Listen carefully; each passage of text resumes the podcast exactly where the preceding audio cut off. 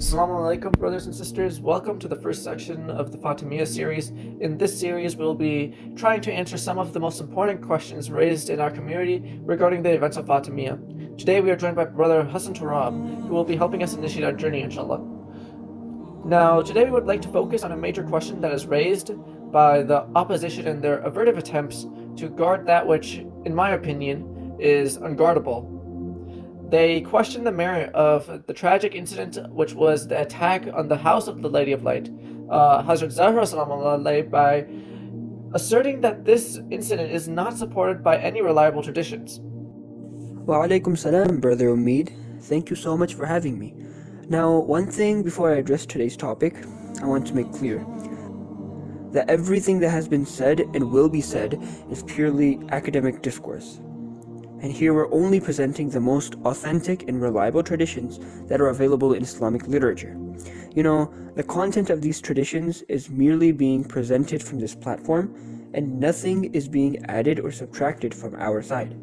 Our mission is just to spread awareness amongst the masses to the best of our abilities. At the end of the day, the decision is yours, whether or not you choose to accept the facts. Well said, Brother Petrov. Hopefully, we can now shed some light on the proof of this tragedy found in Sunni sources.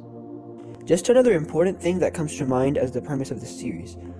Any fair minded person, when confronted with the story of Lady Fatima alayha, should first consider the following questions. Number one, where did she die? Number two, what were the circumstances of her death?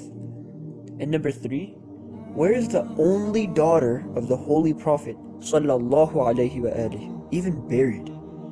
The majority of the Sunni world is at a consensus that the answers to these questions are largely unknown. The question is, why are they unknown? Think about that. Furthermore, the following are undisputed facts in the Muslim world, yet they still remain unexplained.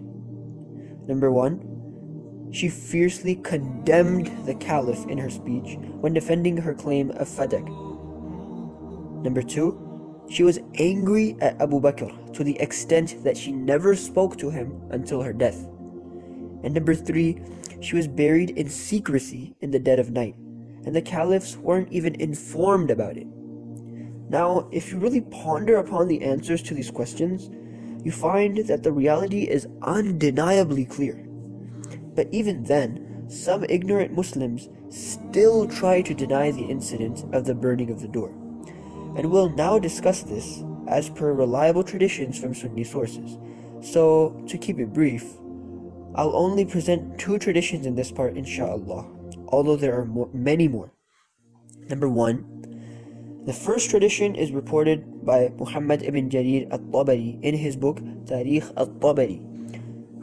Now, it is worth noting that Ibn Hajar al Asqalani, a decorated Sunni scholar, has addressed Ibn Jarir al Tabari with the titles of Al Imam, Al Jalil, Al Mufassir. This very person, in the third volume, page 202 of his book, he reports that the oppressor came to the house of Ali alayhi salam, where Talha, Zubayr, and some muhajirin were present.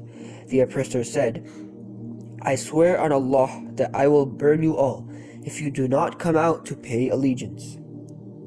And the second hadith is from the book Al Musannaf by Abu Bakr ibn Abi Shayba. This person is popularly known as Ibn Abi Shayba, and he's regarded as one of the most respected and senior scholars amongst the Ahl Tasannun and other major Sunni scholars.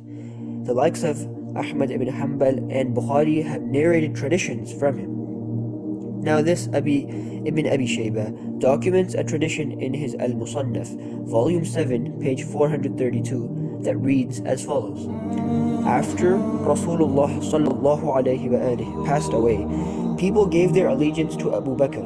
So Ali alayhi salam and Zubayr came to Lady, Lady Fatima Zahra salamullahi alayha for advice and did not pay allegiance.